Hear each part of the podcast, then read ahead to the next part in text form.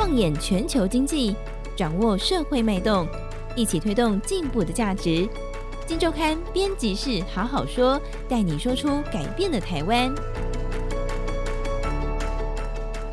听众朋友们，大家好，我是金周刊总编辑杨少华，欢迎收听这个礼拜的编辑室好好说这个节目啊。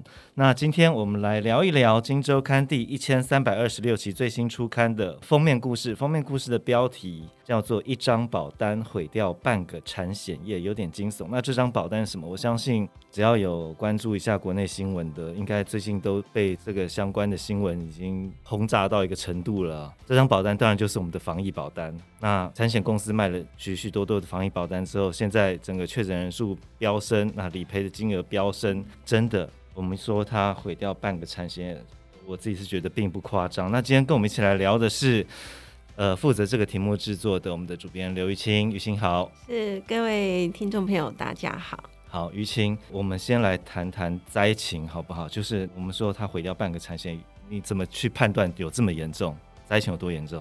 嗯、呃，我想这个灾情哦，可能很多的听众朋友身边都有很多朋友，或者你自己就是哈，你都有买防疫保单，或者是你的家人、你的同事、你的同学哦，所以我想这个之多就是灾情哦，因为为什么说买保单会变成灾情？我觉得这才是重点哦，就是每天的这个确诊人数一直在上升，那这些产险公司哦，真的是。理赔的负包袱哦，已经是越滚越大，越滚越大哦，大到呃，已经有很不少家的产险公司都出来用各种理由。我想听在保护耳中哦，这叫做各种理由然后那也许在产险公司的说法是说，这都是于法有据了哈大家各有说辞。但是总之就是说，你可能你的保单你开始因为你隔离了，甚至于你确诊了，你要申请理赔，然后你可能开始发现说，好像这个。管道不是那么顺畅，好像跟过去你的这个买其他种伤害险或医疗险等等的保单的那个理赔程序好像不太一样了哈。嗯、那你的业务员可能给你很多种理由，一直在就是没有那么顺畅啊。那我想这就是最大的灾难哦，这是真正实际的灾难。我们不用谈数字哈，就已经知道说产险公司已经财务负担到理赔不出来了哈。所以当然就是开。开始用很多种方法来来让理赔的金额不要那么大，对，哈，我想这就是现在台湾产险业面临的一个最大的灾难。这个灾难的数字，哈，已经到了，我想几乎是撼动台湾整个产险业，这是绝对不夸张的。我们写半个可能还保守了一点。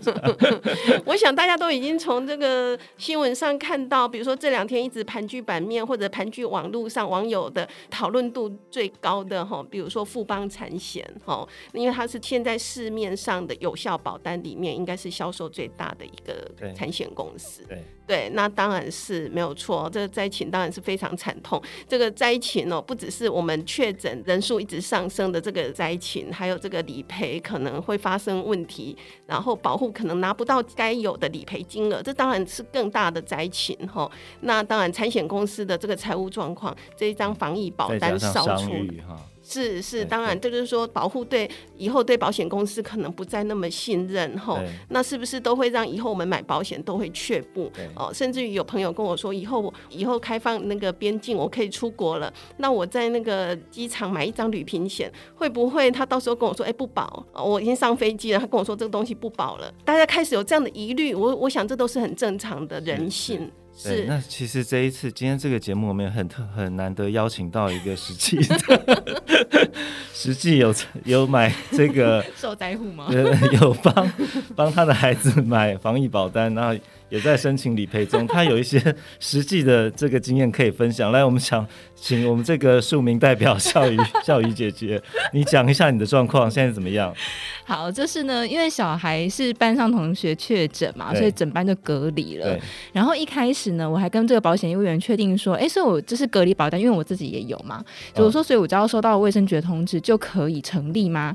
然后业务员说，对对对，没问题，你就是只要收到那个通知书。对，对，结果后来我跟他就是。要申请的时候，他就先说，嗯、呃，你你是因为自愿陪同隔离，所以我不行。我说 OK，那就是小孩的隔离通知书要申请理赔。嗯、结果呢，他就说哦，那你要给我小孩班上同学的名字，哦、是谁确诊？哦、但是因为大家都知道，其实不会有人太愿意把到底是谁确诊这件事情公开，所以我当然也拿不到到底是哪位同学确诊。我就跟他说这个没有办法，哎，对对对。然后他就先告诉我说，哦，那这样子的话，我可能很难帮你申请。哦然后我就觉得，因为你其实理论上只要有那个卫生机关发的那个隔离通知书，理论上就已经符合申请理赔的条件了嘛，对不对？对，我当然就很生气啊，因为这个 当初收我钱 的会啊，就跟当初收我钱的态度完全不一样。好，那总之呢，后来经过一番波折之后，他就告诉我说，哦，只要提供是哪一间学校跟班级就可以了。是对，但是在申请当中也不知道是不是真的可以拿到。那我可不可以问你，你是什么时候？申请到现在多久？申请大概两三个礼拜吧，然后还没有，都还没有正式的送出去。好的，好的，好的。那 那个一个实际的案例，完整的佐证了刚刚于心讲的一些这个刁难的情节啦。啊，不过于心，我还是想，我们我们把这个层次从庶民代表的部分再往上拉高一点哦。就是为什么会何以至？因为我们知道产险其实。我们跑做财经媒体做了这么久哦，产险一直是个很冷、很稳定的一个产业啊。我印象中，它真的没有上过什么了不起的版面、版头这种情况，怎么会一个稳定的产业会演变成这样子？于心，嗯，所以其实老实说哈，我们这一次用。荒谬又离谱这样子的字眼来形容这一次的整个防疫保单的风暴哦。那呃，因为其实真的是不止说过去产险业其实一一直是一个蛮稳定获利的行业哈，所以像少数几家有上市的产险公司，其实常常都被一些网络上或者是有一些存股的那个拿来当很好的存股的一个标的，你就知道说它的获利可能没有爆发性的获利，可是。是一直长期都很稳定，哈，这是产险业的特性。但是呢，也因为这个特性，我觉得是造成这一次荒谬的风暴的理由之一，哈，就是说，因为你一直太太稳定，对你，你这个钱就是赚的比较容易，哈，可以这样说，所以风险的敏感度就降低了。所以这次其实《金周刊》的报道里面很清楚写着，这个风暴是可以避免的吗？嗯，其实是可以的。为什么说可以哦？其实今年二月。其实国际的两家这个都是龙头级的再保险公司，对其实都有新闻。台湾的这些产险的业者，还有再保险，就是等于是保险公司的保险公司了。对，就是说他们收到了保单之后，嗯、他们会为了分散风险，哈所以会把部分的这个保险再保险出去，哈，这是保险业子以来的一个方式，哈。但是再保险公司他也会评估风险，好，就是说我这个风险我要不要买过来？你产险公司卖给我的保单，我要不要接？那这两家再保险公司呢？他们其实都很具体的询问台湾的业者说，台湾的风险，因为我们开始要做边境开放了，Omicron 开始要进入台湾了，所以你们的风险正在上升，甚至于可能会发生系统性风险。嗯、所以呢，我们是不保的。简单讲，再是保险公司是不保的。好对，他已经告诉你，你这个风险大到我无法承受，对，所以我不保，而且提醒你，这个风险很大。对。但是呢，我们的业者呢，可能为了冲刺业绩哈，所以呢，其实就这样的警讯、这样的 sign 重要的讯号，他们其实是没有听进去的。那再者呢，其实还有另外一个更直接的一个前车之鉴哈，嗯、其实是我想很多的买房医保单的听众朋友，其实都应该有。注意到，就是去年台湾第一个卖防疫保单的是台湾产物保险，就是我们说的台产哈。嗯、那台产那时候在短短的一个多月内卖了四百万张的防疫保单，嗯、那时候其实他那个大排长龙，在那个台北市馆前路前面大排长龙的景象，我想很多人都还印象深刻。但是呢，防疫保单通常都是一年期哈，这个一年结束了哈，在今年一月底落幕，整个保险期间结束。那他们的结案的结果发现，这张保单是大亏八亿，并不是大赚钱，所以其他的业者跟着抢进。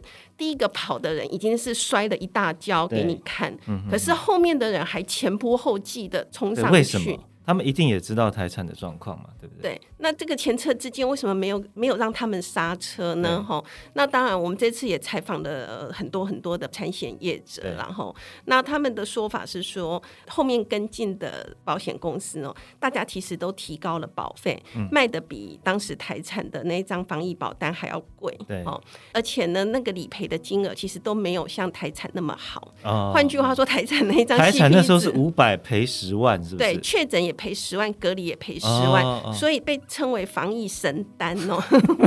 就是说 CP 值太高了，简单讲就是 CP 值非常高。那后面的 CP 值相对不高，就是说我保费也比较贵。对，哦，那一旦确诊理赔的金额也没有那么高，哦、所以其实一来一回。他们的评估那个风险的这个管控已经上升了好几倍，比比起台产那一张保单，嗯、那他们觉得说，就好像说，他们就做一个比喻哦，就好像火灾的时候，我已经退了五百公尺去看这一场火灾了，对，那没想到这一次是核子炸弹，看你要退到哪里去都一样。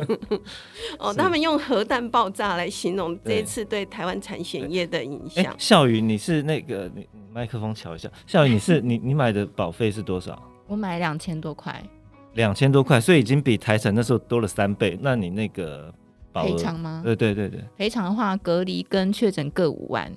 对，那确实 他们已经而且而且你那个好像你如果是卖买了那么贵的保费，应该还有住院险，是不是？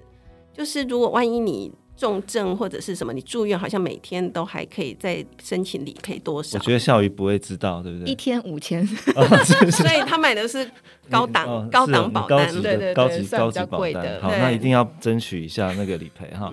那只是刚刚于像于心讲的，他们看起来也是经过一个评估。那其实保险当然是一个特许行业啊，它是一个高度敏感、必须被监管的行业。那我们也知道，其实，在法规上，印象中是一个类似内机内控的管理办法，然后管理办法下面有一个工会定的一个呃类似风控守则之类的这样一个规定。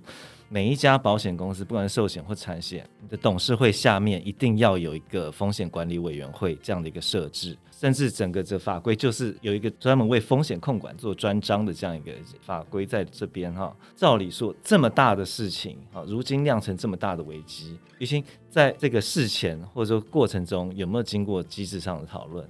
我觉得这是这一次事件里面哈非常非常遗憾的，就是说几乎我们。了解的公司里面哈，没有一家公司在事前哈有提到董事会前的风险管理委员会来讨论过。那即使在保单上市的时候没有就算了哈，这张保单突然间这样热卖的前提下，其实也没有任何一家。的产险公司的风险管理委员会有踩到这个市井的警铃就对了，对对，所以从头到尾在最近的风暴引爆前，其实没有一家产险公司的风险管理委员会，就我们所采访到没有任何一家，是是是。所以我觉得这是老实讲，这是很重要很重要的一个 lesson 一一堂课哈。也有人开始在反省，包括真的是产险公司的董事哈，或者是这些金控金融业的董事高阶主管呢，大家其实开始反省，就是说以后只要有再保公司不保的商品，并不是说再保公司不保的你就不能卖，但是。这样子的产品。必须被讨论一下，对，必须拿到风险管理委员会来讨论，嗯，或者是有一些保单是你已经卖很久了，一直就是维持一定的销量，那突然间大热卖的，嗯，哦，你也应该要拿到风险，就代表说，哎，市场一定有一些变动了，才会让这张保单突然热卖，哈，这些都应该拿到风险管理委员会来讨论，哈，重新做它的风险的评估。我觉得很多人在开始在讨论这件事情，哈。那其实我们这次也采访到呃前行政院长、前经管会主委陈冲哈，那他也说哈。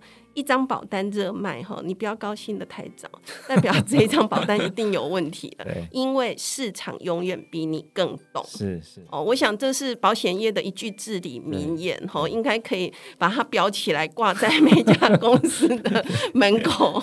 是就是说，在这一档这么贵几百亿，甚至于我们呃，金周看这一次其实有真的有精算哈，甚至于有可能如果呃最坏的情况，甚至于理赔金额有可能上千亿元哈，这样。这样子的一堂课，因为会去买保单的，他的理论上他的确诊的状况可能会超过整个社会的平均值，是是，所以这个保险公司想当然而承受的压力，可能也会比我们大概算出来的数字可能会更夸张一点哈。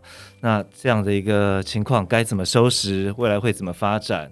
那以及孝瑜的这个理赔是不是能够 排除万难的如期申请到？我们会当然会，今周刊会继续盯下去啊。那以上这个 事情还在发展中，但是我想走到这边已经可以给国内的业者、呃官方，甚至是我们我们自己比较过去少注意产险业新闻的我们媒体都上了一堂课啊。那欢迎大家有兴趣多多参考，我们从中可以得到什么启示啊？那以上就是今天的节目，谢谢大家收听，拜拜。